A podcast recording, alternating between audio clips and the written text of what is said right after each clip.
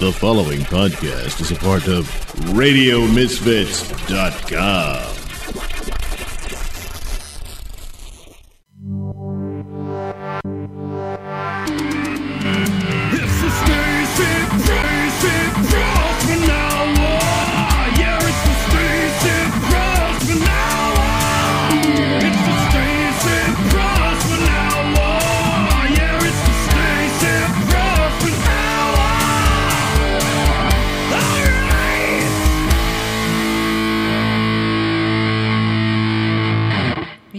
Yo, everybody. It's me in the house today, and we are talking. It's a Friday today. I had my birthday on Monday. You know, birthdays are a weird fucking thing because it's like this unspoken big deal kind of thing. I mean, yeah, everyone's like, it's my birthday. It's not really a big deal. And I get that. Some people don't really care that it's their birthday, and they don't make a big deal, or their friends don't care about them and they don't even say happy birthday, whatever. But then, like, in the reality of it, you're like 1 year older to death, as they say, or like your existence is marked by your birthday. It's literally marked each year, the day you were born, and then you feel like, oh my God, what am I doing with my life? What happened to the last 8 years, and then you like wake up and you're like shocked, and you're supposed to be happy about it, but then you think about all your regrets and all your pain and all your suffering and all the shit that you didn't do, or things you didn't say, or missed opportunities, and then you kind of feel like crap, really. That's what I think. That's my opinion about birthdays. I mean, we didn't do anything crazy. You know, some of my great friends, shout out to my friends, Robin, Caroline, Eileen, who's been on the show, Nurse Eileen, Gina Savage, Jody Wasserman, who else was there? Sharon Simon. Trying to think of all my friends that were at my little party. We had a pizza party at this like brick oven pizza. It was really nice. Jeff Mano came by and said hi. It was really nice to have your friends come by. So it was like all the girls. We did the girl thing pretty much, which is nice. You know, I don't really see my girl. Angela was in Vineland. She's going to be on Monday. She's been very busy, so I have another guest coming on, which I'm not going to announce yet. But I'm excited because I don't really actually know this woman as well. That people think I know her because she is a comedian, and I just haven't worked with her. I am excited to interview her and talk to her because I've never actually talked to her in a conversation. So you guys think I might have because we've been on the same shows together. That's really it. So I'm going back to school online for a degree. I don't know if anyone knew this, but I've been a speaker for about... I do speaking. I know it's hard to believe I do that. But I've been speaking on eating disorders and recovery and stress. And I do another lecture about stress, from binging to burnout to balance, which is actually a more general speech I do. And I decided that I wanted to further my education, so I'm doing a master's, then I'm going into a doctorate program. I'm doing it online, which I know it sounds ridiculous, but I'm trying it to see if I even like it, you know, the master's program to the doctorate, to see if I want to even go to school. But I haven't been in school for 25 years, so I did pretty okay in school. I don't know how I would do now, since I'm kind of a burnout from all the years of continued partying and continued bad sleep habits and medication I've been on. So I'm going to be going to school for psychology, master's in psychology and addiction counseling. Then that will give me a doctorate candidacy once I finish the master's. And I do want to write a book in the field, hopefully a humorous book in the field of addiction counseling and psychology. So that's my goal, and I'm going to continue this. It's going to be sort of like a day job sort of thing. So where other people might work in an office, which I'm not very good at, I'm going to be going to school on the computer during the day. So that means I'd have to wake up like a human being at some point, and then I would go on the computer and I would basically, you know, just do school, and then I could bring my work on the road with me on set. So I would study where I'd normally be on Instagram taking selfies, which I know you guys love.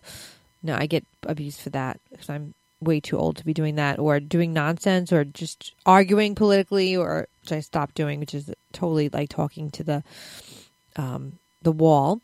But I don't want to argue. I don't want to waste time doing that anymore. But well, I would normally just do nothing productive, I guess. I'm now trying to be productive. So that's what's going on. So you might be calling me Dr. Pressman, or failed out Pressman, or beauty school dropout Pressman by the next couple of years. So that's what I'm doing, and I'm pretty excited about it. It was not a hard process. So if you guys are thinking about going back to school to better your lives or get a degree or whatever, do it, I guess. I shouldn't say do it because I haven't done it yet. So that's pretty presumptuous of me to be like, go do it. And I didn't even start the fucking school yet.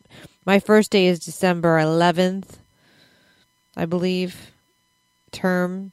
And it's 8-week classes. And it's very interesting classes. It's all about addiction, psychology,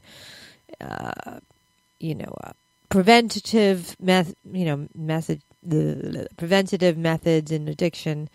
I'm not going to give you my curriculum, but it's pretty interesting. Also, addiction is something that I think a lot of us personally, or in our, our own addictions, people in our lives are addicted to drugs, alcohol. I can name about 50 people I know in recovery, people that are in denial.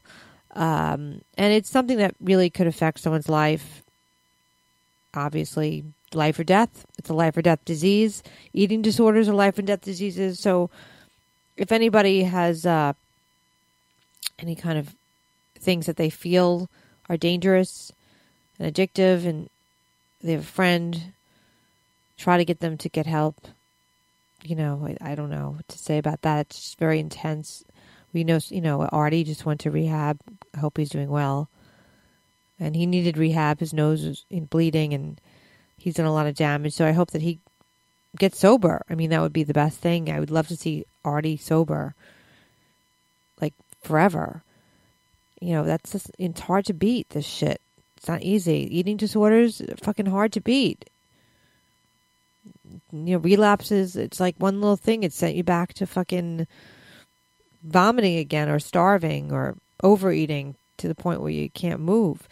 So, I don't know, just a message here to just get better, be better, do better to yourself. I mean, it's not addiction, or it could be depression or anxiety.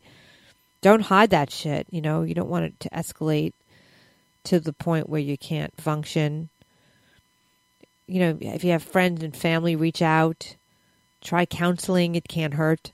Some people think, I don't want to talk about my problems. Fucking talk about the shit. Don't hide it.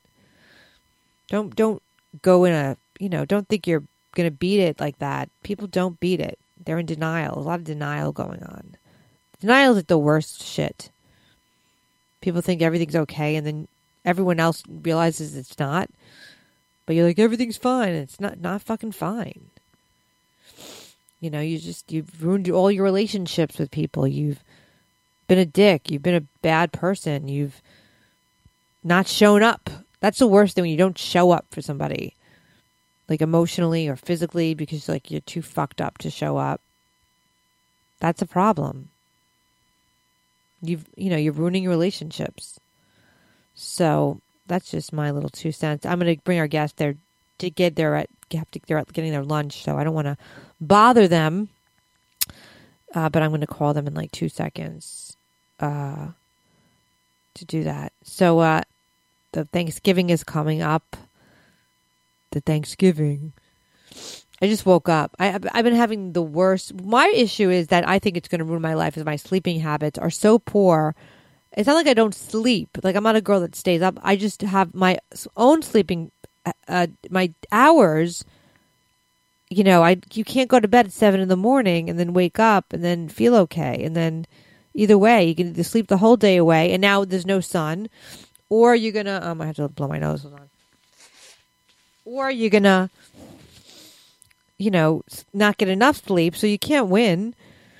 So I bought these things, these melatonin valerian things. Not that I'm already on tranquilizers, which don't help. So maybe that'll put me to sleep earlier, at least get my brain back into shape to go to sleep. And then maybe I'll actually sleep. You know, I could do that. And I'm going to try these. If anyone has any suggestions of what they take to sleep that's not narcotic or Benadryl, you know, those Tylenol PM things, I won't take those. Let me know. Let me know, and I will cash my side. How about that? Cash me outside. How about that? I know, this is like, I love doing that voice. I don't know why. My Chinese Cash Me Outside girl is my favorite voice to do. It's like the hackiest impression that no one's doing. Cash me outside. How about that? That's not a nice... I mean, I don't know how a mother could let their daughter just have like another language. Like, not language. That's like speak so ridiculously without punching her in the throat. Till she's 13 years old. And the mother's like a terrible mom, but she has like a New York accent. So I'm just like, how do you develop these like weird intonation voices, like these intonation dialects? It's like weird. You just start talking like this or something like that. I don't know. It's just people talk weird. You talk weird. What are you talking weird for? I don't know what you're talking weird for. You talk weird and shit. I don't know about that shit. In my neighborhood, they were like, how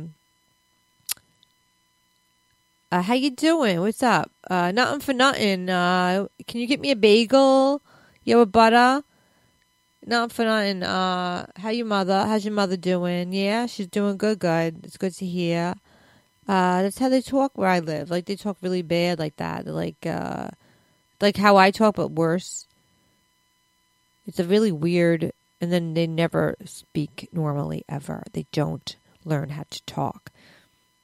And like, it's always very, what you doing? How you doing? How's your mother?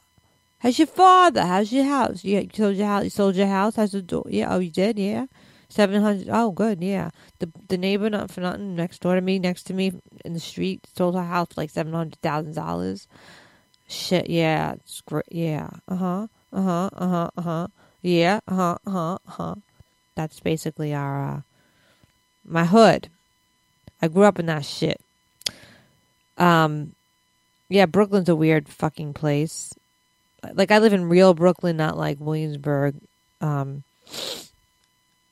gonna sneeze. Not in Williamsburg or like Greenpoint. I live in like South. I'm a South Brooklyn person. I'm going to start sneezing like a motherfucker. Okay, let me see if our guest is ready. Let's see if our guest is ready. If not, I'm going to talk more. I got to talk more about that. I have to get my nails done about that. I'm going to get my nails done today at the thing. Okay, let's call her. All right, let's go see if she's going to answer.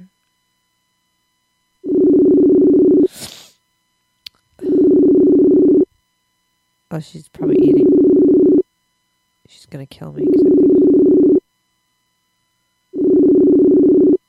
Oh, shit. Daisy? Yes, is this our guest? Oh, hi. I'm still paying for lunch. Okay. And I'm about to get in the elevator. Sure, no problem. I didn't tell the audience who it was. Oh, okay. But it's you're on live on the air. So you could. Oh my gosh! Hello, audience. Guess who it is, everybody? It's Chrissie Mayr.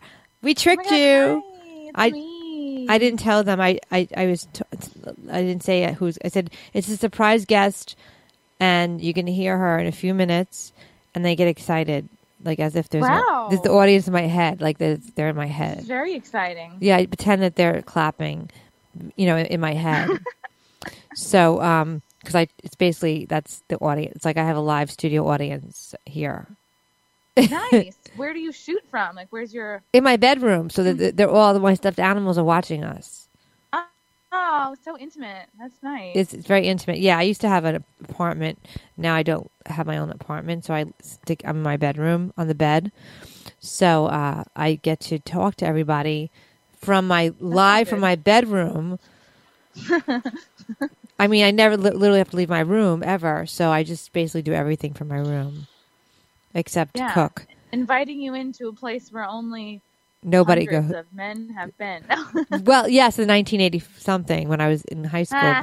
Now it's just a hoarded up mess of apartments gone wrong into one room.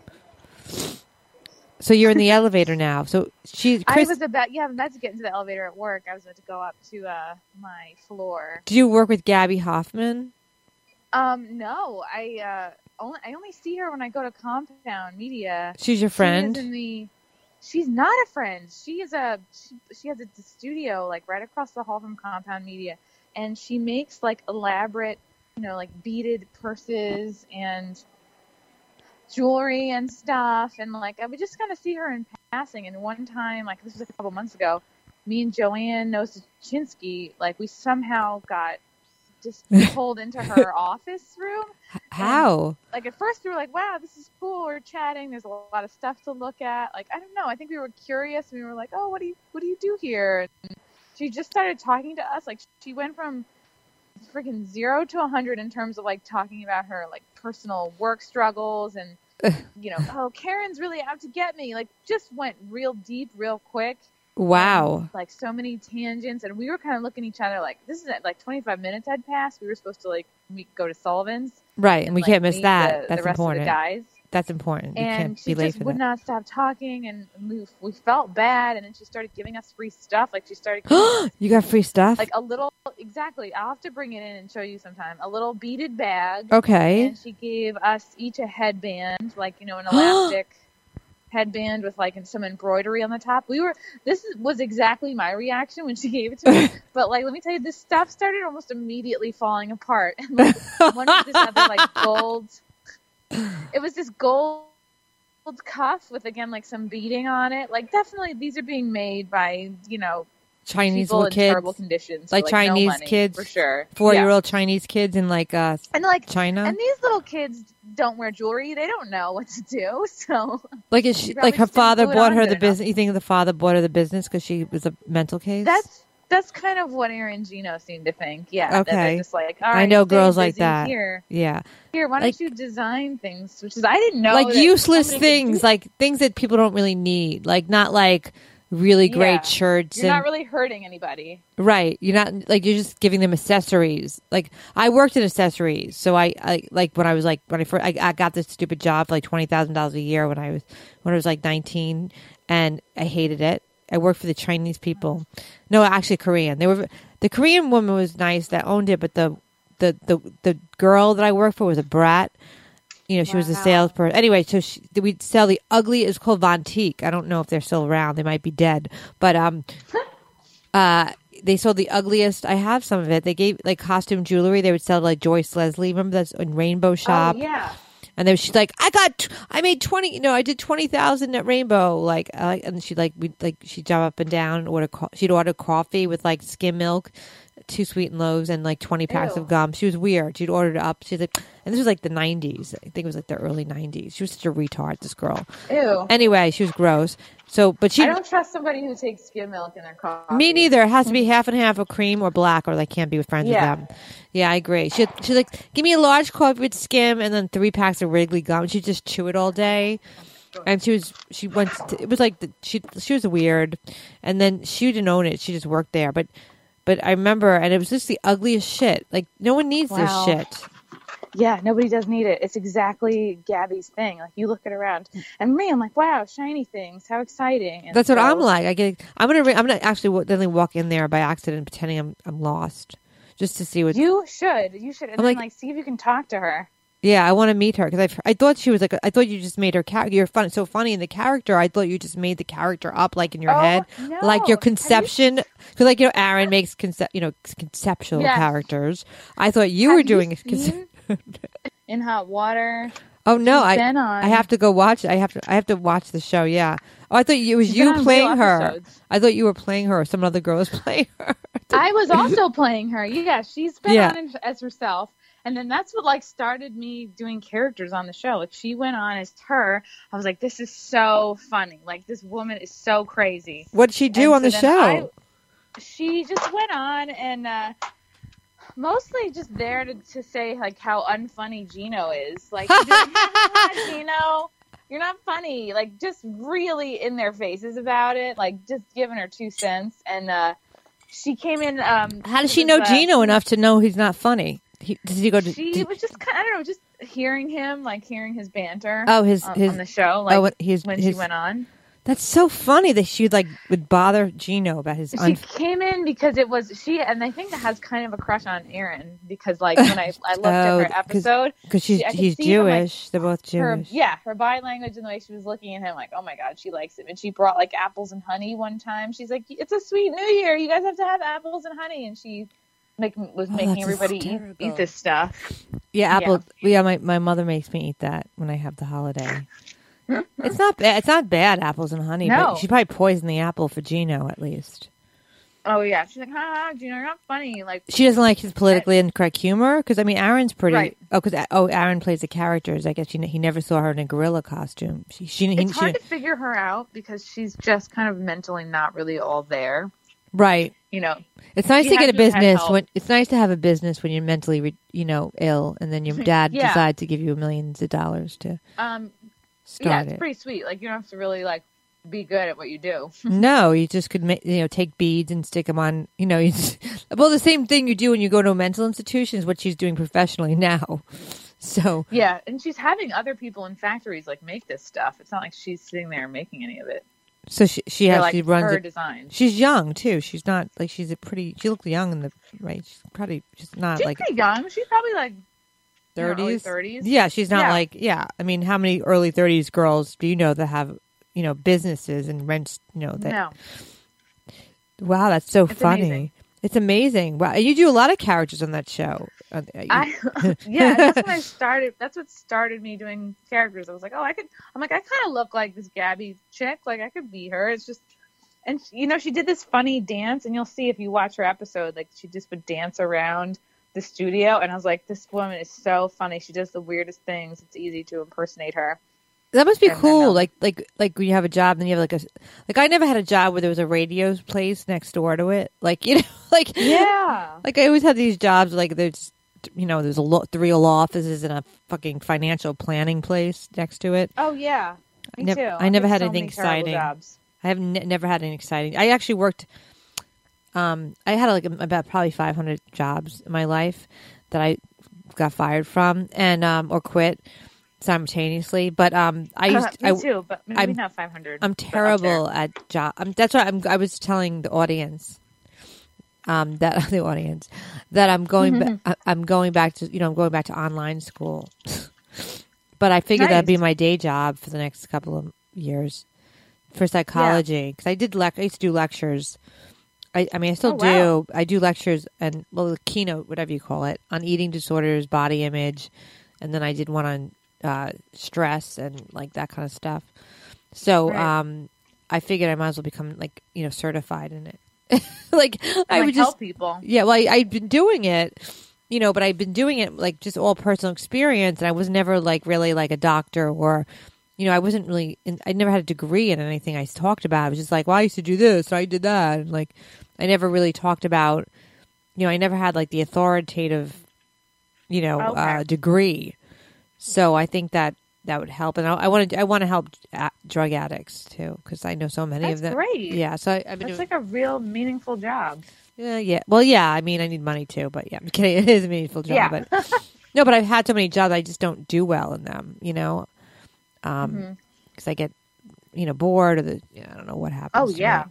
I have really bad, like, ADD, which it's gotten really bad the last 10 years, really bad. So. Do you take any Adderall? No, I've tried. It doesn't work on me. Nothing. Really? I have to tranquilize myself. Yeah. I don't take Adderall. There's a few different versions of it. I don't want to, my heart can beat too much. It's not like I can't, like, I'm not like that. I just like my, yeah, I have to, it's hard for me to focus, but when I do, I'm focused. Does that make sense? But it's hard to get there. You don't want to speed yourself up too much. Right. I mean, it doesn't work. The coffee, I actually have to take tranquilizers to focus. It's the only thing that does it. Yeah. I'm like, yeah, my brain is, I think it's burnt out. I burnt my brain out. I think we all have that. I mean, I have an Adderall prescription, but I do you use it. I try not to take it like all that often because, like, I don't know, maybe it's my like German dad's voice in my head, but I like to think that it's like mind over matter. Like, if I should really be teaching myself to focus instead of just speeding myself up with drugs. Right. No, it doesn't help. Yeah. You can. Yeah, I mean, I think it's a lot of. When I was a kid, I had problems with it, I think. So I just overcompensated for however I did. I don't know how I did it. But now it's like, now the problem is I can't sleep. I can't get my sleeping patterns back to normal. I'm like the whole like comedian. Now it's terrible with this weather. Do you take any melatonin? I just told the audience I bought it yesterday. Okay, I'm going to be coming on Sunday on Amazon. From Amazon. Also, take a magnesium supplement. The one I really like is called Natural Calm. I love that. I have to start taking it. Yeah. It makes you poop, but it's good. It makes you poop. It's good for you, though. Magnesium is one of the things that they give people when they're getting off drugs, and they don't realize how important it is. It stops, like, restlessness. Oh, like 80% of people are magnesium deficient. Really? I didn't know that. And I noticed myself, like, it helps my mood immediately. Like, I feel more clear-headed. I can just sort of relax a little better. It actually works better than my actual Klonopin, believe it or not. When I take the Calm, I have to go buy it. That's what I'll order on Amazon next, because that's my new hobby is Amazon. I know it's Amazon is great. I got very addicted to it. You know, I just like to look at people's clothing. Like this is what I like. So let's say you try a shirt on. Like, you buy the shirt looks great on the model, and then you look at the reviews and the people take the pictures of themselves in the clothing. I love to see what it actually looks like, and then like they're like, "Oh, I look good." I'm like, "Maybe not," but like they think it looks good, and then and then they like, and then you see the actual material, and sometimes it's like real shit, or sometimes it's good. Yes, and that's my new hobby. I do that about 15 hours a day. You're like I'm a smart consumer. Yeah, or like a obsessive compulsive, like I do the same thing. I just all of a sudden I go, "Ugh, I fucking hate all my clothes," and then I'll go on Pinterest and I'll start thinking like, okay, what kind of a look do I want to cultivate? You know, like I don't want to just absently be shopping anymore. Like, what exactly do I want to look like, and what exact pieces do I need to get? Because most of the time I'm just shopping, like I'm not with no real goal in mind. You're just aimlessly shopping around. Like some people like, I need shoes, or some people like, I need like tops, or like I don't either. Like I realized this year I needed tops. Like because I have about 50. I wear like, I know you wear a lot of dresses. I've seen you in pictures. You always have a nice dress.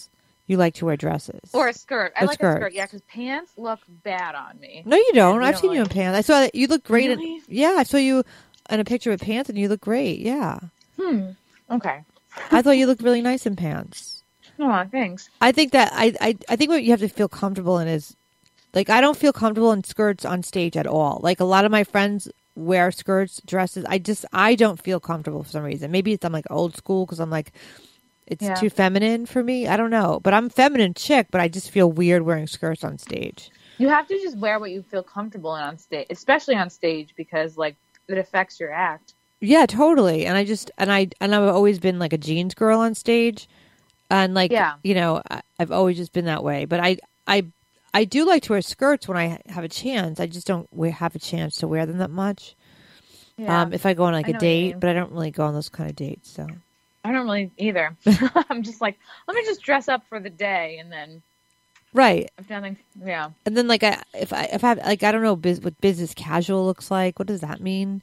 To me, that's like pajamas. You know, I don't know what that means. Business casual is like a black skirt and like a button down top. Like anything black, like a black slacks, right? That kind of thing. Yeah.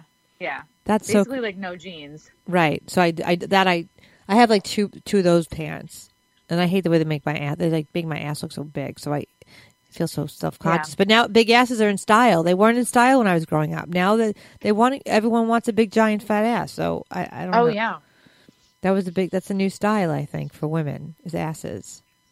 I don't think I'd ever do anything to my ass. I think eventually I would probably get Botox, though. I've got that once. I'd like to get it again because I'm getting old, but I want to get it one more time. Like, I liked it. Actually, I did like it. The first few days... Did you feel like it... I didn't like it. Made your face too immobile? No. Well, it made my eyebrows really high, but then... Oh, nice. It actually made me look a lot less tired. I got it done really cheap, and it was like, I was really... But when it settled in, and like it took like, it took about a month for it to look really good. Like it looked good, it worked, and then it looked like crazy, like a little crazy, you know. For me, but it made me look like too open, and then it settled in, and it looked really nice.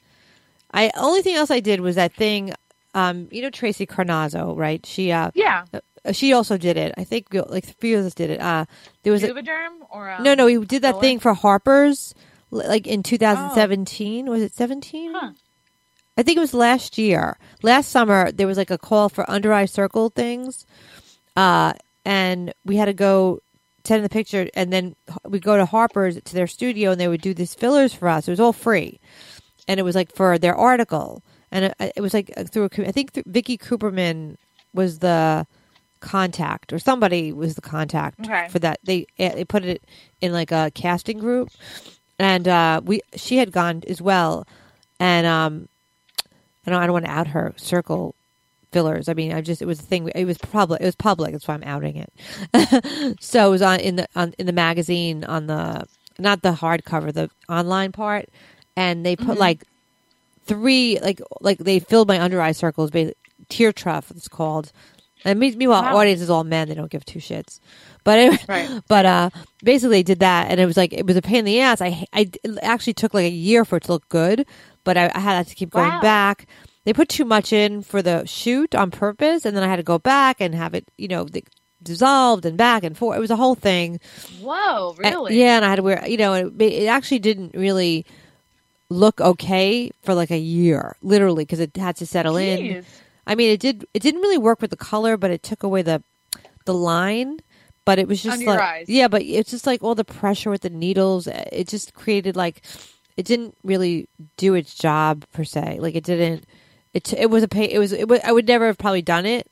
Now I'm kind of happy with it, but I would have probably not done it. That's one thing I wouldn't have done. But whatever. I didn't think it was worth the hassle. It wasn't worth the hassle. It was free, and some women paid thousands of dollars for that. But it wasn't worth the hassle because. It was like a lot of black and blue, and it was like it didn't heal. And then it would get puffy, and I had to get water pills, and I didn't even take the water pills. But she gave me like, yeah, it was like getting every time it was humid, or I ate a little too much salt, or I was getting my period or something. It would get like puffy. It was weird. It was like worse. Wow. It was worse. Okay. But now it's kind of settled in. So it's much. It took a year, you know, for it to even settle in, but it's fine now. It's whatever. It's whatever. That's it. So where are you from originally? So I don't really... See, everyone thinks that we know each other, but we know each other like through passing. Like, you know... I'm like, yeah, I know Chrissie, but I've never... I think maybe we've done shows together. You were on In Hot Water, but then you ran out when you played Gabby because you had to leave. And then... So I don't know. I have actually never hung out with you like one-on-one. No. So this is our first hang. Yeah. It's weird. We'll have to have a real hang. Yeah, we'll definitely have to have a real hang, like very soon. So, I'm from Long Island. Okay. What part of Long Island? Rockville Center, which is in Nassau County. Yeah, I know. Yeah, I grew up in Brooklyn. My ex-husband was from Bay. Yeah, I'm from real Brooklyn, like deep Brooklyn, Gravesend, Brooklyn. Nice. Okay, so you moved here. You moved to... Well, yes, after college, I went to college in Fairfield, Connecticut. Okay. And so, like, right after I graduated, I moved back in with my parents for like 5 years. I did that too. I wanted to kill myself. And, yeah. The thing that kept me sane is like, well, I was going into the city every day to work. And also I was taking improv classes. So I did that for like 5 years straight. Like just class after class. I did everything at UCB, everything at Magnet, one-woman show, like really worked on that. I thought I was going to be an improv person. And then I just like... Well, you are doing it now. I mean, you do it. Yeah. Oh, for sure. And but at the time, I thought I was this huge failure because I wasn't like leveling up. I wasn't like on a Herald team at the UCB. Like I wasn't... What's a Herald team? I don't even know what that is. It's like their house improv team. Okay. So I don't know. See, I don't know that world. I don't know improv like that. Like I know it. I did an improv show for like 5 years off Broadway, but I didn't do it in that way. So I didn't know. I didn't know about that. It's interesting.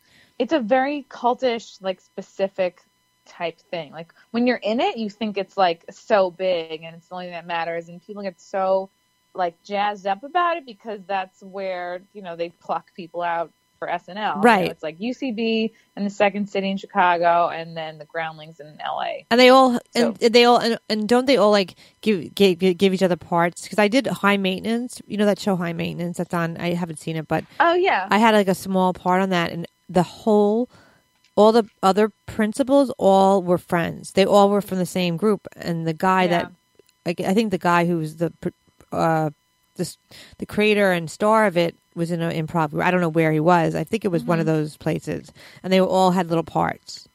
Oh, yeah. I mean, think about it. Like, if I got a show now, like, I would cast my friends because you know who's talented, who's... Of course, like, in 2 seconds. Yeah. And they're very... Yeah, so it's also very cultish, too, right? I know, you know... For sure. Okay. And insular, yeah.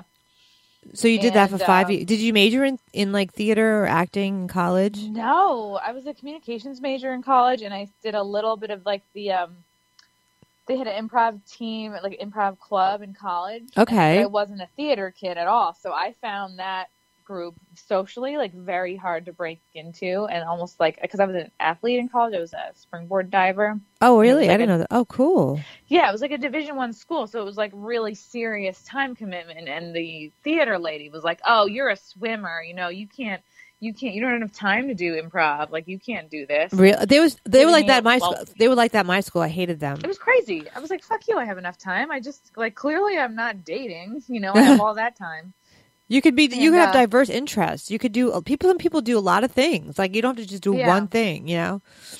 Yeah, and so I did it for a couple semesters, and then I think they stopped casting me because they knew I was an athlete, and I was like, wow, this is bonkers.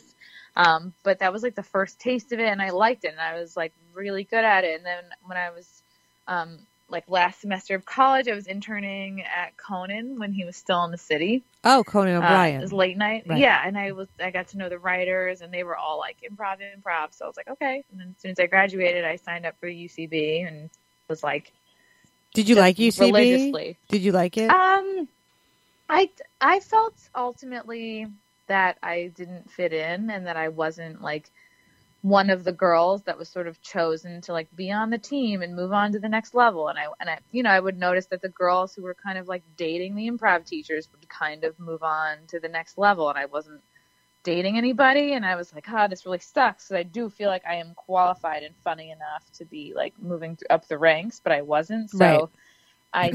I moved on to the Magnet Theater, and I actually found the improv education at the Magnet more comprehensive and like better in a way. The Magnet, yeah, because they taught you more like you're an actor, whereas UCB is like you have to learn one specific way to improvise, and you know, if you make the moves that we make, we applaud you, but if you make different kinds of moves, oh, that's weird. Know, if it's a different style, then we like sort of throw you know, you don't, yeah, but a lot of people probably don't relate to that style, and they probably just don't want to, they don't, yeah. And it's all it is different artistic choices. It's not like there's a wrong, there's no right or wrong choices. If it's funny, it's funny.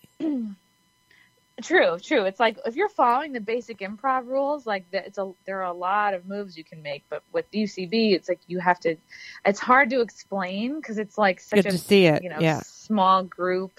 But anybody who's been like studied at UCB like knows what they're looking for, and it's like if you're not that, then you kind of have to move on, or else you're going to sink hundreds of dollars, you know, with this dream of, you know, getting past for one of their teams. So I moved on to like the different school, and I really liked the Magnet, and then I did a one-woman show at the Magnet. And then after I did that, I was like, you know what? I think I could do stand-up. Like, the idea of doing stand-up intimidated the shit out of me. Well, it does. It's very scary. So long. Yeah, it is scary. I was like, what would I do? You know? Wait, when you first got on stage, when was it? And when? How did you feel?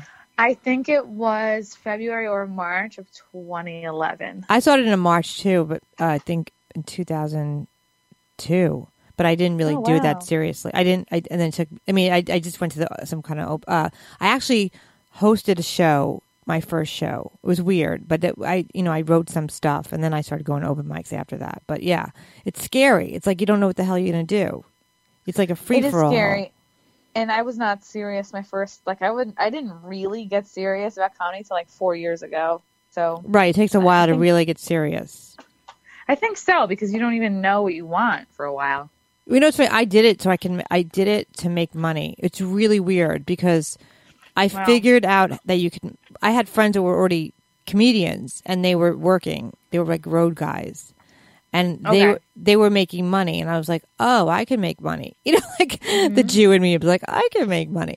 So I would produce a lot of shows, not just in the city, but I would actually call up like different venues.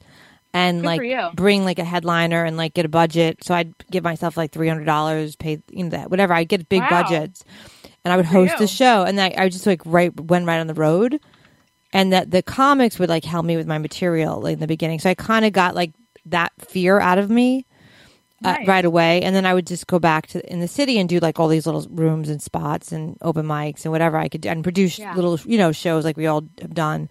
So yeah, that's kind of I did it the opposite way. Like I saw it as a money making. It's so crazy because it isn't a sustainable money making thing. That's great that you think that way, because like I went only in the last really 2 years have I even started to think, what can I do to make money? Like it's a lot of money to be made if you do it right. Yeah, I mean not a lot of money. There's money to be made. That's I don't want to give anyone like the audience fake. No, you could make false hope, but if you're decent. If you're a decent comedian, I'm not saying you have to be to go on the road. Like it doesn't matter, like, But if you can make people laugh and you have time, you make money. Like that's just how. I mean, that's. But to be a really good comedian, that's a whole nother story. Like that's years, and that's not really real doing spots and doing this and doing everything we're doing and that kind of thing. But I saw it that way, and it's weird because most people are like you don't make money, and that's what how I mean not that I do. I do make. And if you think that way, I manifested that very young in my career. Not that I got industry to look at me or anything like that, but it did, help me that way. And then I had the Howard Stern credit, so that helped a lot with the getting booked. So I had done what did you do for them? I went on. I was friends with Benji, and they needed people to do different things at different times. So the last appearance, I did a few different appearances. I did Guess the Porn Star, but I wasn't doing stand up when I did that. I was just as an actor. They hired three actresses and a real porn star. We had to do our research, and like you would have been great. Awesome. That's something you would have been great at. Like you would have been perfect at that. Oh man, I would love to do that. That's like perfect. Like that's the kind of like improv stuff, Yeah. And getting really detailed about the character, because I came from an acting background, not which is similar, and like so to improv, and so basically, and then I did the last appearance where I just kind of went on as myself. They had a celebrity dropout. I think that's what happened. And they asked us to come in, and we had this guy that played Dr. Orgasmo, and he like touched our leg, but it wasn't really perverted. And Robin did it, and Nicole Bass did it, so it wasn't like, the guy had to touch our leg, and then they kept me in the studio the whole time. So, and it was fun, and I made funny jokes, and then that appearance sort of like. It was like a credit for a really long time, and they still use it. I mean, I use it all. Good. It's been funny. So that was like the thing I did back in the day, and that helped get booked, because that was like the beginning of my stand up. And I think then they're like, "Oh, she was on Stern." No one was on Stern back then. Like no one did Stern. It was rare to have anybody have that credit, except if you. So that was fun, and then it just like kept doing, Then it just. Whatever. Then we just do whatever, It's just, then you just have to be funny, and people have to want to book you. I think that's what happens after that. But it's a hard, it's like, real easy. You just have to be funny at the end of the day, and like have your own voice and don't be a hack. It's like pretty simple. It's like there's 3 rules. Don't be a hack. You know, at least in the city, don't be a hack, you know, or whatever. Right. Try not to be a hack. Be a hack on the road. Yeah. If you have to, I mean, if you have to, I mean, I've not hacked it up on the road too. You know, it's like, I don't even know, you know, I don't even know what a hack is anymore. Just don't do other people's material, I guess, at this point. Right. Oh, that's crazy. Yeah. I can't believe that's even a thing that you have to say. I know. Some people do other people's material, but like, there'll be shows like my friends, like I'll have to do like a synagogue show, which I don't do very well. I used to take a lot of gigs like I didn't really feel right for, you know. Oh, yeah, I mean, we all do, right? And like I did a bar mitzvah once. I was like, I'm not even Jewish. I'm like, I got this, right? So your friends are like writing you jokes, do this joke, do that joke, because they want jokey jokes sometimes at these places. Oh yeah. So you have to actually premise that I'm going to do a jokey joke now. You know, I'll do that if I have to, but I don't do it. You know, so like other than that, it's hard. It's like those kinds of things are hard, but I find them harder than any other things. Like I don't enjoy catering anything to anyone. That's what. Oh, really?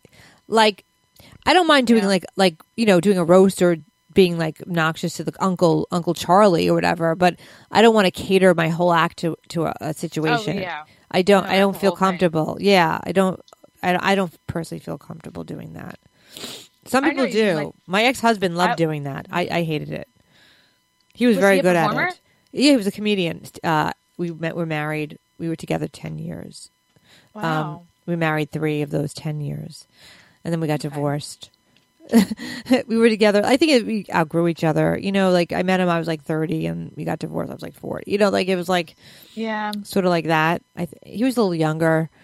He's about 5 years younger than me. He's a nice guy. He's very funny. He's in LA now. Yeah. But he was very good at like, do I know him? Tim Homiyoun. You might know. I don't. I think he moved. Well, you might have, I don't know if you know, you probably don't know him. He knows like everybody. He doesn't know Aaron. He knows Gino very well. He knows a lot of our friends, I think. Was it hard to date a comic? Another comic? Well, it was weird. Like it was harder towards the end, but he was also just a weird guy anyway. So, not really. It wasn't hard to date. He was a comedian. It was hard that he was lazy. Right. Oh God, that's the worst thing I think a man can be is lazy. Yeah, he was like lazy. Like not that I'm not lazy, but he was like there were. I mean, he's a really good guy, and he's not like stereotypical. He was very dedicated to our marriage and all that, but. I think we outgrew each other in a lot of ways. Oh yeah, and he remarried not too long after, like a few years after, and I maybe I didn't like being married. I didn't realize it. I don't know. I'm not sure. Yeah, it's okay. Sometimes if your heart just tells you, you don't need to like explain it. You know. Yeah, I don't think it. Have you dated a lot of comedians? Just one. I dated. Well, actually, no. I mean. Fucked a bunch of them, but we've all fucked a bunch of them, right? I was telling my, if we put a lineup together, we probably could sell Madison Square Garden of the guys we had sex with that are comedians. Oh yeah, I've always wanted to do that. I've wanted to like secretly book a lineup through all the like male comics I've had sex with, and just like at one point during the show, like let it sneak out. That's so funny. There was one time there was a lineup at one of the. It wasn't my show. I was. You know, they post. You know, people post who's going to be on the show. I was like, holy shit! I fucked half this lineup. I was like, oh my god. Wow, that's awesome. Over the last 10 years, 5 years, I was like, I dated that guy. I dated that. I fucked him. I kissed him. I was like, holy shit! This is embarrassing. I was like, I'm not going near that show. Yeah, like I've had a boyfriend for 4 years, so like that's really, nice. You know, I've been very much slowed down on my like comedian banging. You know, yeah, for the last 4 years, it's been I have not been getting those numbers up, which is, I guess, a good thing. That's a good thing. You don't need that comedian cock because it's just we're all sharing the same DNA at this point. I think. You know? Oh my god, that's so funny. Focusing on my work, yeah. So do you like date? I mean, people like I. Like, does he understand the business that you're? Yeah, I mean, he actually like works at Compound Media. Do you know Pat Dixon? Oh yeah, I know Pat. Of course, I know Pat. You dating Pat now? No, we dated. Oh, you dated him, right? Almost, We did it for like almost 3 years. Wow. Maybe it was 2.5 actually. Oh wow, that's so funny. Are you guys friends still? Are you friends? No. You're not? Oh wow, okay. No. It did not end well. Uh-oh. That's not messy. It was a messy divorce, messy breakup. It was very messy. But it's like, you know, it's not like it was all messy because of me. So it was like mutually messy. But you run in the same circles now more than ever. Kind of, probably. You know, it's like, it's funny. I had not run into him in 4 years until this summer. Wow. That's so bizarre. That's so funny. Not even so much as like a passing on anything. The street. That's weird. Yeah. That's interesting about New York, Chrissie, because I was engaged to a guy like from like in the 90s. It was a horrible. It was like a literally like a Pete Davidson, Ariana. We got engaged in 5 months. We were done. You know, it was like one of those things. Yeah. And I've never bumped into him, and we have friends. And I bumped into people in the city walking through. Never ever saw him again. It's weird how you see people, and then some people you never see. Like you never. But it's not even where you work or hang out. It's always it's just the universe doesn't let you bump into certain people.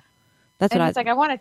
Special shout out to the universe because, like, maybe I wasn't ready to bump into him for 4 years. Like, I had like a lot of anger and like work to do on myself. And wow, yeah, it was good. I think that stuff all does happen for a reason. And then the people you do run into, like, are supposed to teach you something. You're supposed to grow, right? Yeah, I mean, I it's interesting, like how people bump into each other and how people don't. And so now you guys are civil, I'm assuming, because you've been the same. I don't even see him often enough to be civil. Like I saw him once in front of Compound Media. I was like, over the summer. It was right before I was doing the Creepy Corner. I did podcast. The Creepy Corner. Shout out to the Creepy Corner. They're our friends.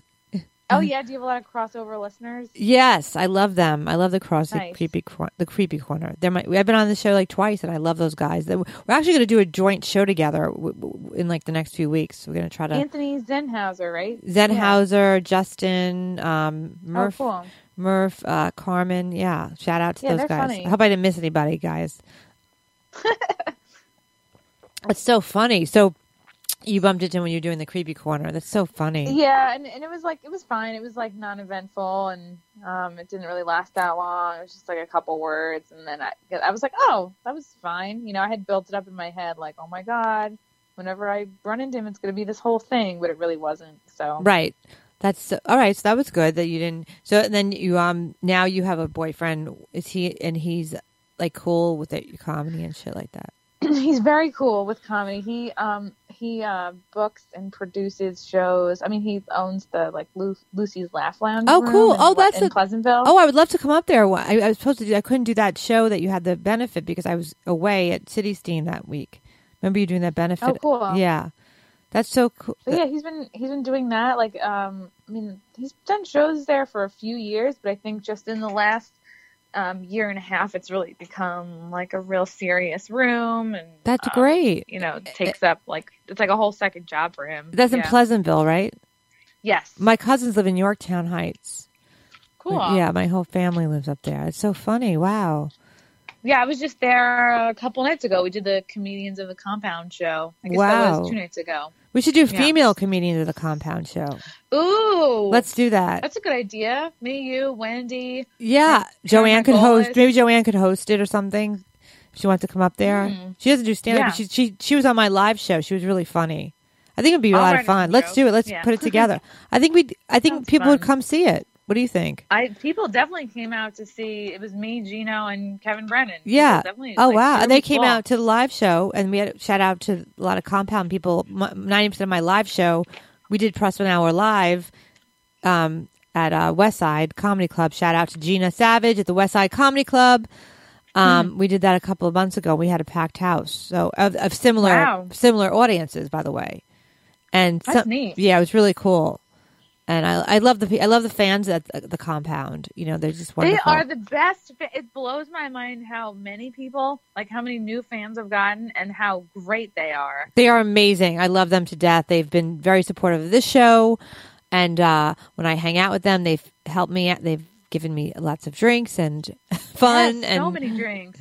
So, yeah. I mean, we should ask Bill, we should do morning together when we do morning. if you ever do morning. That would be great. Yeah, because I have to call him to book a day. I just did it this week. But yeah, we should all do that. That'd be fun. We should actually plan that show. I think that show would be awesome. Next week. We should do it next week. Yeah, let's call Bill. Yeah, I'm around. I'm not Monday and Tuesday. I'm getting paid all this money to do a focus group. Ooh. Yeah, it's like really good money. I'm like, I'm not fucking that up. Ooh. I'm not fucking. Yeah, like it's like, I don't. Send me deets? Maybe I'll give you deets. Yeah. Yeah, I'll give you the woman's name. It's like this weird focus group. They need me all day. It's like a 9 to 5 thing, but it's like Ooh. A lot, like a few $100s. I'm like, I got to do this shit. I'm going back to school, motherfucker. I better do this shit. So, wow. Yeah. So I'm doing that, but every other day I'm free. I don't. Cool. I used to have. I don't really have a day job right now, which is bad. I was on the road. I could send you a bunch of headhunters if you're interested in like officey stuff. I might want to do something like a couple of days a week. You know, just to. But I'm not. You know, yeah. I have to move. I've been living with my mother. Like, so what happened was.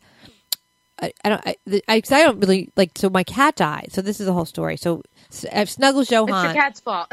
Well, it is. But what happened was. His leg broke. I don't know. Some of the audience people know this. They don't know it. Whatever. It's very sad. He was very famous, like Snuggles Johan. He has his own Twitter page. He used to be on Artie's show a lot. Mike Bichetti would call him up on the phone. It was crazy. Anyway, so Snuggles broke his leg out of nowhere. I was on the road, and my mother was watching him, and he was running, and he just broke his leg. So I didn't basically. It was so badly broken out of nowhere. It was like it was fractured everywhere and it got cut off. Okay, he was doing. How did the cat break its leg? Isn't it supposed to be landing gently? Exactly. Yeah, it was like as if he broke his leg, as if someone threw him out of a 5-story building. That's how his leg broke. God. It was horrible. So when I brought him to the doctor, it was like shattered beyond belief. So they chose amputation, not to upset the audience, but. It's very upsetting. Anyway, so he was doing great. No, he did great. He even caught a mouse in my old apartment because with his cone on, he was doing great, amazing. And then I had this like little officey room in my old apartment, and all of a sudden I'm like typing something. I don't know what I was doing, and then I turned around and he's like he couldn't get up. He was screaming, and I was like, oh fuck. And he couldn't, he like screamed, he couldn't get up on his leg, his 3 legs. And wow. I was like, so I rushed him to the emergency vet and I thought it was a blood clot, which actually would have been better because they could have just given him and it would have been better, but it wasn't. It was another break when I went to his orthopedic surgeon and then they tried to fix it and it got infected. It was awful. It didn't heal and he was on fentanyl patches and it was just like, that was the end of that. And it was devastating, and it cost me like maybe close to $10,000. Oh my God! Right, wow. So all my money just went. Like I took every cent I earned and saved, and struggled for. My parents didn't really have the money. My dad had passed away. So anyway, so it was just very, very rough. So I just moved to help. My mother's also 83 and a half, so I moved in with her, and she's good to me. But I'm probably going to be moving out in the next month or so. So if anyone has a share that's not too quiet, that's pretty quiet. Because I need to study. I found like all of my apartments. I think on Craigslist. Oh really? I'll try Craigslist. I had a room. I was renting out my old apartment. I got the creep. I ended up finding people, but through Facebook, those Facebook groups, which are also creepy. This weird guy comes in. At some point I was like desperate for a roommate because I was scared I was going to get kicked out if I didn't get a roommate. So I had this like separate office room in the front. So I'm like, I'll take everything out and make it a bedroom, which was actually smart. And I would make like $800 a month from this stupid little room. And this guy comes in. Now his ad was normal. But then when I looked on Craigslist again late, so he came in and something was weird about him. He was like my age, but he was like he stunk, like he smelled, like he was gross, Ew. And he was like smoking. He was like an alcoholic, you could tell, whatever. But then when I went back online to look at other ads of people that needed rooms, he had like multiple ads on, and one was like, "Ew, well-endowed bisexual man," and it was his picture. Oh. I was like, this guy was just in my house. I was like, wow. but the ad he gave was like, computer programmer, new to the city, looking for like totally innocent ad, and then he had like two things later. Like if you look down, he had like a looking for an arrangement. Like, I'm like, no one wants to fuck you anyway. No one's fucking this guy, gay or straight. I don't know what the hell he's talking about. Like, wow. It was so, he was so nasty. And so that was creepy. But then I ended up, then I had a Mexican roommate that came through, and she like literally like left in the middle of the night. Oh, geez. She had like one duffel bag. Like, that's how she moved in with one duffel bag. Like, she was like a lesbian. Wow. She was like stalking. Just like in the movies. Yeah, exactly. Yeah. She was like on the run. Just and, like a real Mexican. Just like a, I know, like a real, like I wasn't going to report her, you know? And she had a security deposit she just ran out on, so I didn't give a fuck. And then, okay. And then I had a girl that was like in maybe getting a divorce, but we ended up becoming friends, and she didn't get a divorce. But she stayed for a month, and then I had a regular roommate that was like a flight attendant who was really nice, but I saw her, she'd be away for like 5 days and stuff, and then she'd come back, and she was fine, and we weren't really good friends, but she was really nice. So yeah, so I have to find a roommate now. I'm actually probably going to do like a short term thing. Like, I don't really know where I want to live, so I'm not going to commit.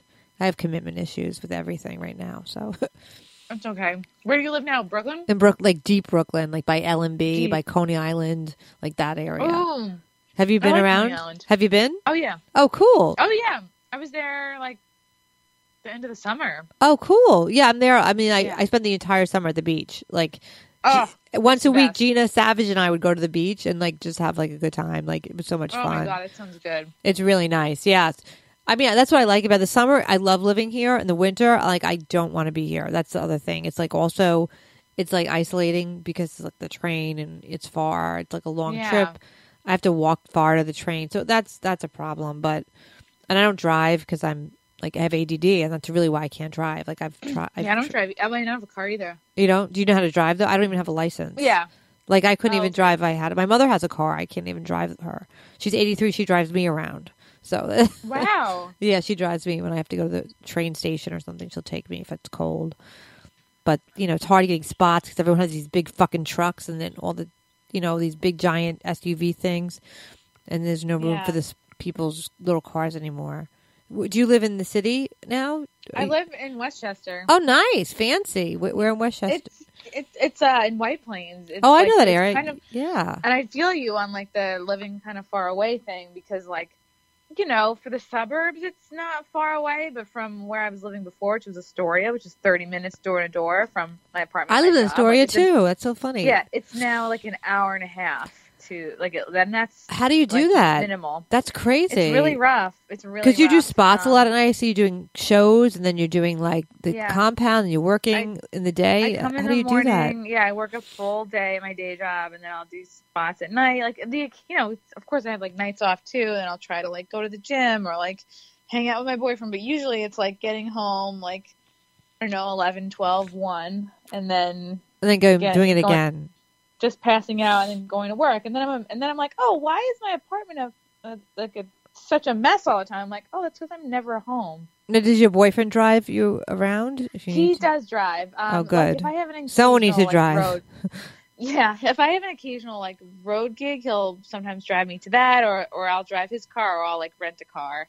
Oh, that's so cool. It depends. Like if I'll I'll rent a car when I do like Uncle Vinny's sometimes because it'll be like Uncle Vinny's.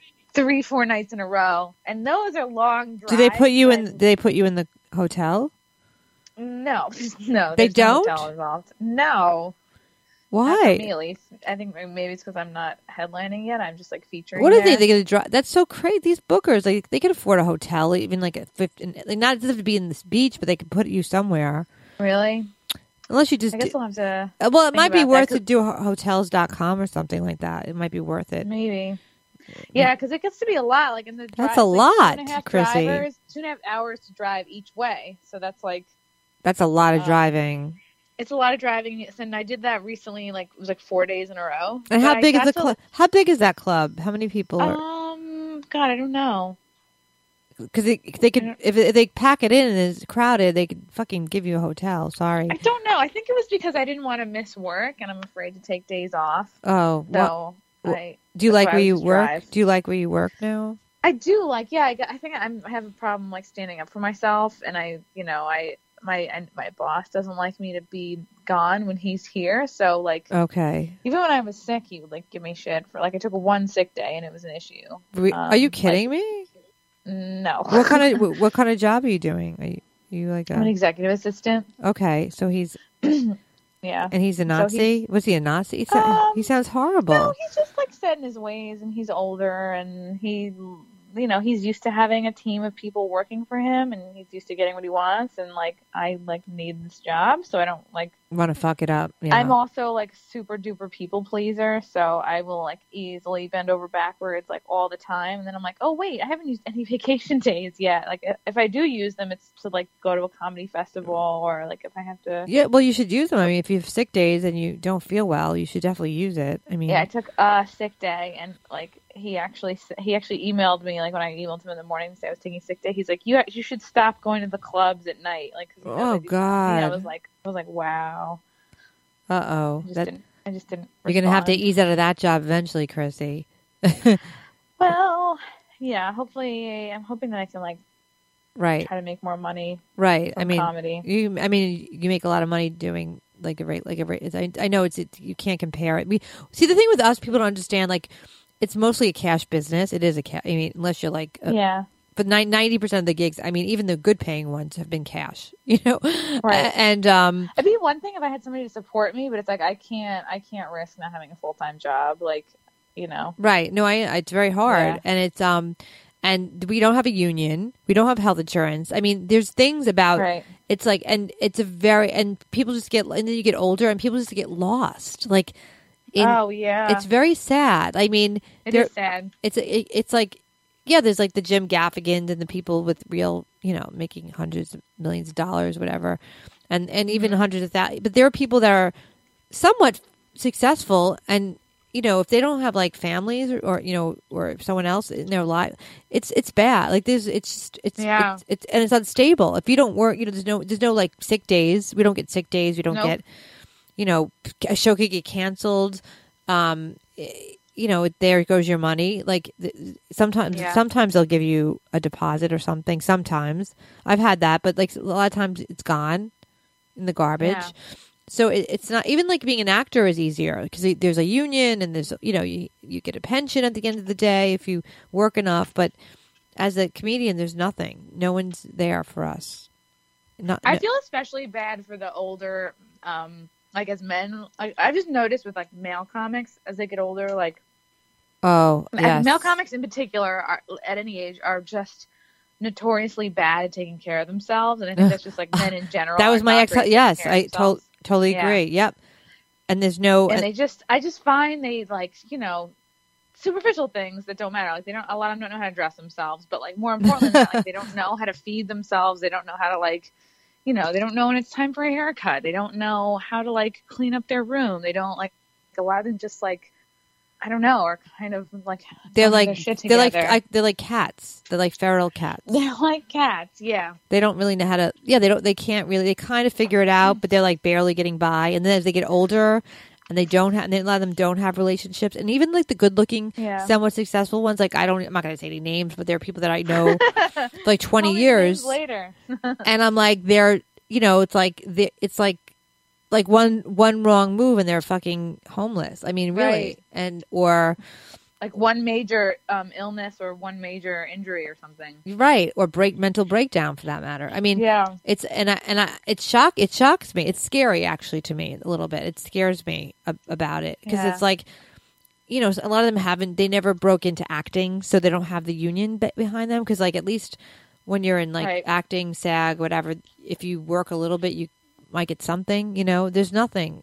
It's like people don't even claim their spot money. I don't think. I mean, it's hard to do. But also, that's their choice. Like if someone's not like, for example, my dad growing up, like he was a landscaper. Like that was always his job. And he was, I think he got into his 40s, his like late 40s, and he realized, oh shit, like I can't be climbing on trees for like much longer. I'm like 40 something. And like I have 3 kids to put through college. Like what am I going to do? And he didn't have health insurance. Right. So he like got a job as a Teamster.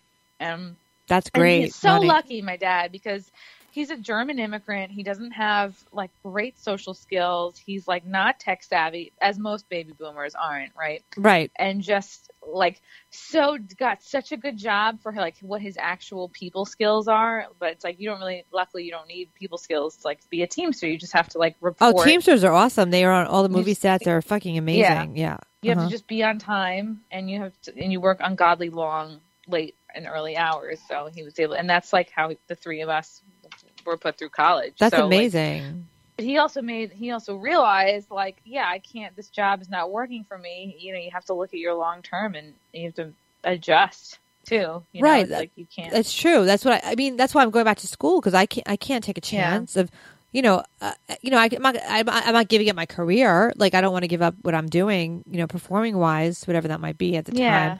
But I don't want to end up like, that's one of the things I was thinking about. Like, I don't want to end up in a situation where I don't have a stability. Because if I don't feel well, let's say I don't feel like, it's hard to go on the road. Like, yeah, you know, I've been on the road for the last, whatever, since the early turn of the century. The aughts. the turn of the century. I've been, you know, I've been doing these gigs and, you know, all that bullshit like that. And I don't even go on the road half as much. I actually went on the road a lot more in the beginning to make my money, but it wasn't, you know, these, and some of these gigs are terrible. I wouldn't wish them on anybody. Yeah. I didn't enjoy them. If anything's going to make you want to quit. I didn't make a lot of money. And then, you know, there are times when shows just get canceled. I mean, sometimes they'll give you money, but sometimes not. But there's no, I don't, you know, like the taxes situation. I'm not going to get into that. Like there's no, like it's basically here. He has, you know, $100. He has $500, whatever it is. It's cash or a personal check. So that's your, you know, option to claim or not. But there's no like Social Security in that or unemployment. And so it's scary. It's really fucking scary, and like that's the thing. Like I don't want to end up like in a situation where I can't take care of myself. Yeah, that's why I've always had a job. Like I don't know who, if it's my mom or dad's like influence, probably my dad's, but just like I do not want to be somebody else's financial burden. Like I have too much pride. No, I agree with you. It's a problem, and there are a lot of men. Like, what's going to happen to a lot of these guys that we've worked with over the, you know, they're not unsuccessful, but there's no, you know, unless they have like a trust fund or something, right? You know, there's no. It's going to be scary. I think it's kind of it's interesting because in a lot of ways it's more glamorous to be a male comic, right? Because you get laid a lot more just off being a funny guy. Right. We can't get laid, and we get laid, we're a whore. Like if we fuck the same way the guys fuck, we'd be a whore. Yeah. But I feel like when it comes to guy comics, you either have to definitely make it and get famous, and that's how you get enough money to live, and have like commercials like, and like beyond famous. Yeah.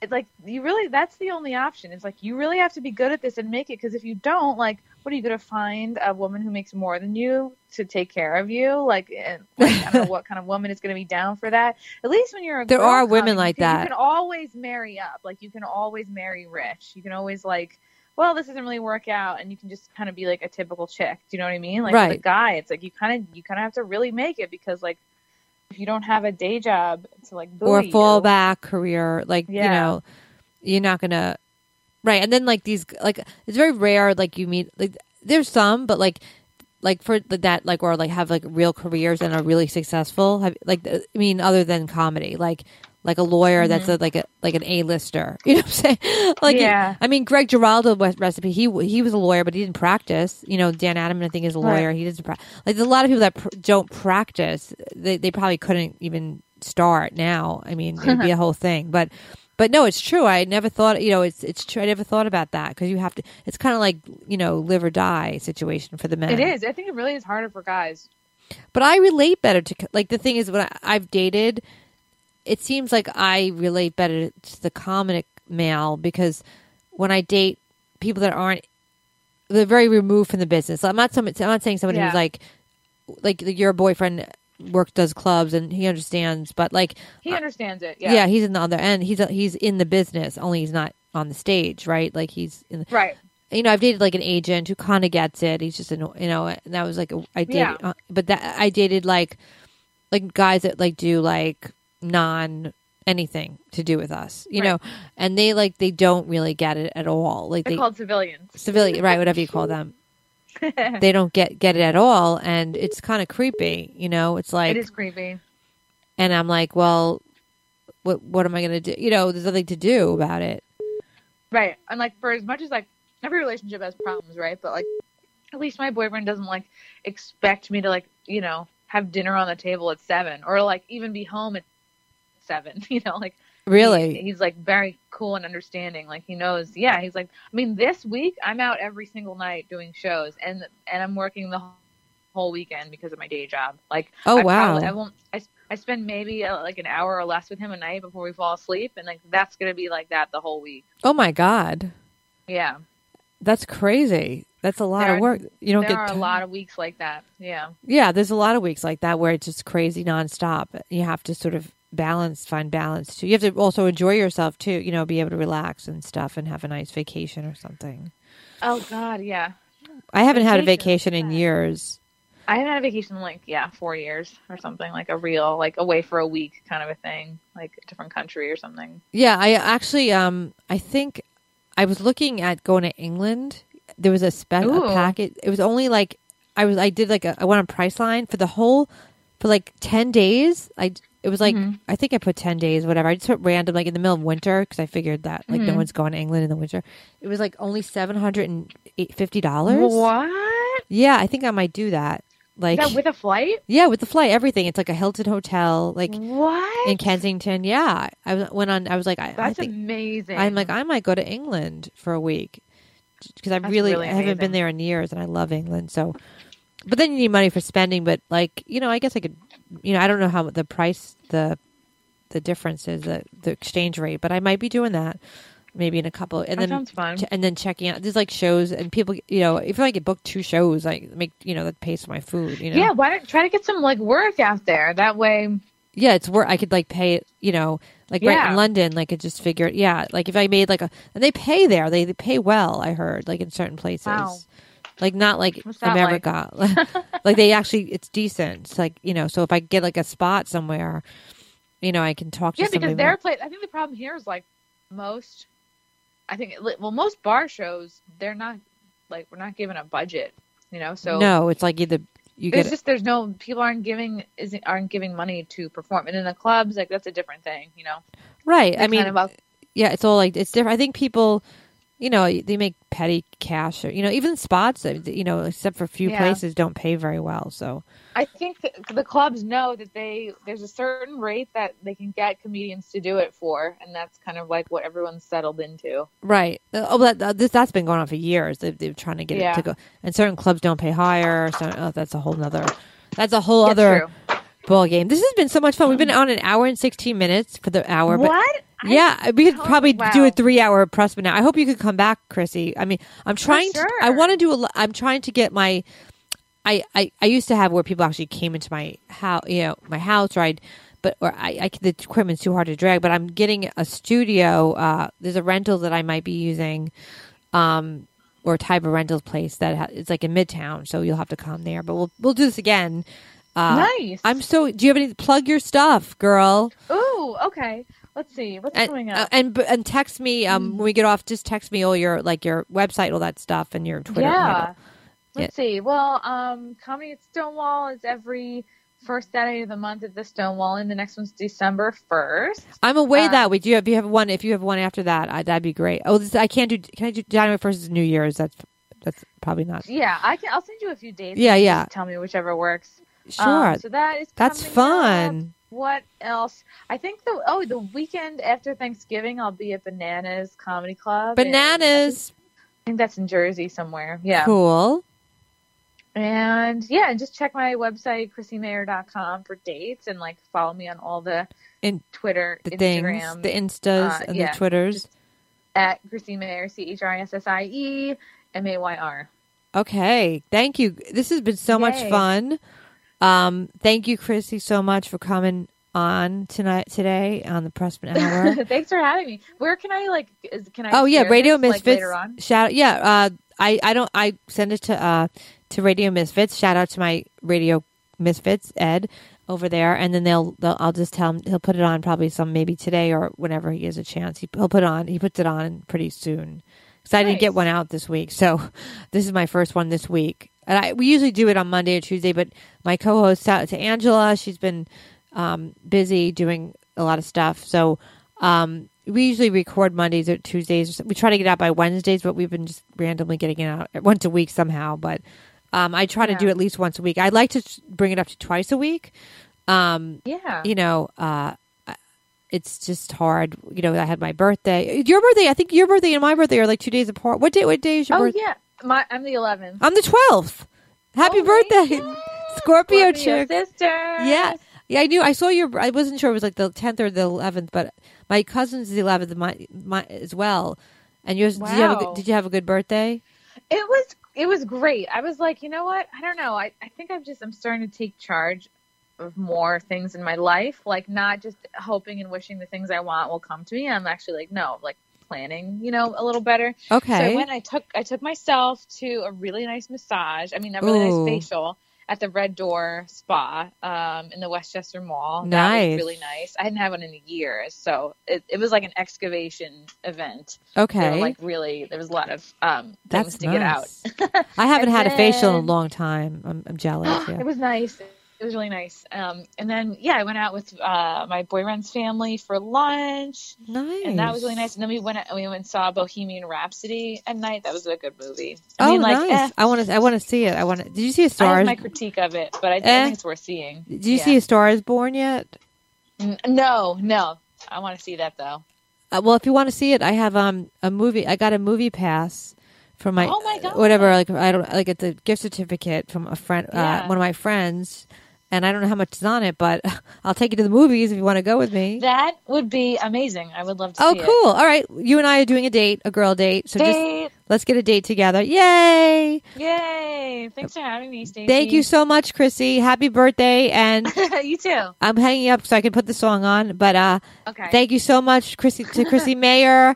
And we are going to exit the Pressman Hour now. And this is so much fun. Thank you, guys. This is an hour and 21 minutes. Angela will be back next week. Sometime we'll probably have 2 episodes popping up close. That was a great time. So I'm going to get my song on, guys. Thank you for listening. I'm going to get a Patreon. I always say I'm getting the Patreon page up. It will be up soon. I'll try to do it this weekend. It's just hard. It's the ADD. But I got all my school stuff in, so I can work on the Patreon page. And school starting December 11th. Not that you care. I don't know why anyone cares. Like I'm not going anywhere. I'm just going to be doing studying. But I'll probably be talking about what I'm learning. So maybe I won't. Anyway, thank you, Chrissie Mayr. Go follow her on Twitter. On Instagram, on Facebook, whatever, fine people are showing themselves. So Chrissie Mayr, thank you so much for being our guest. And here is the music.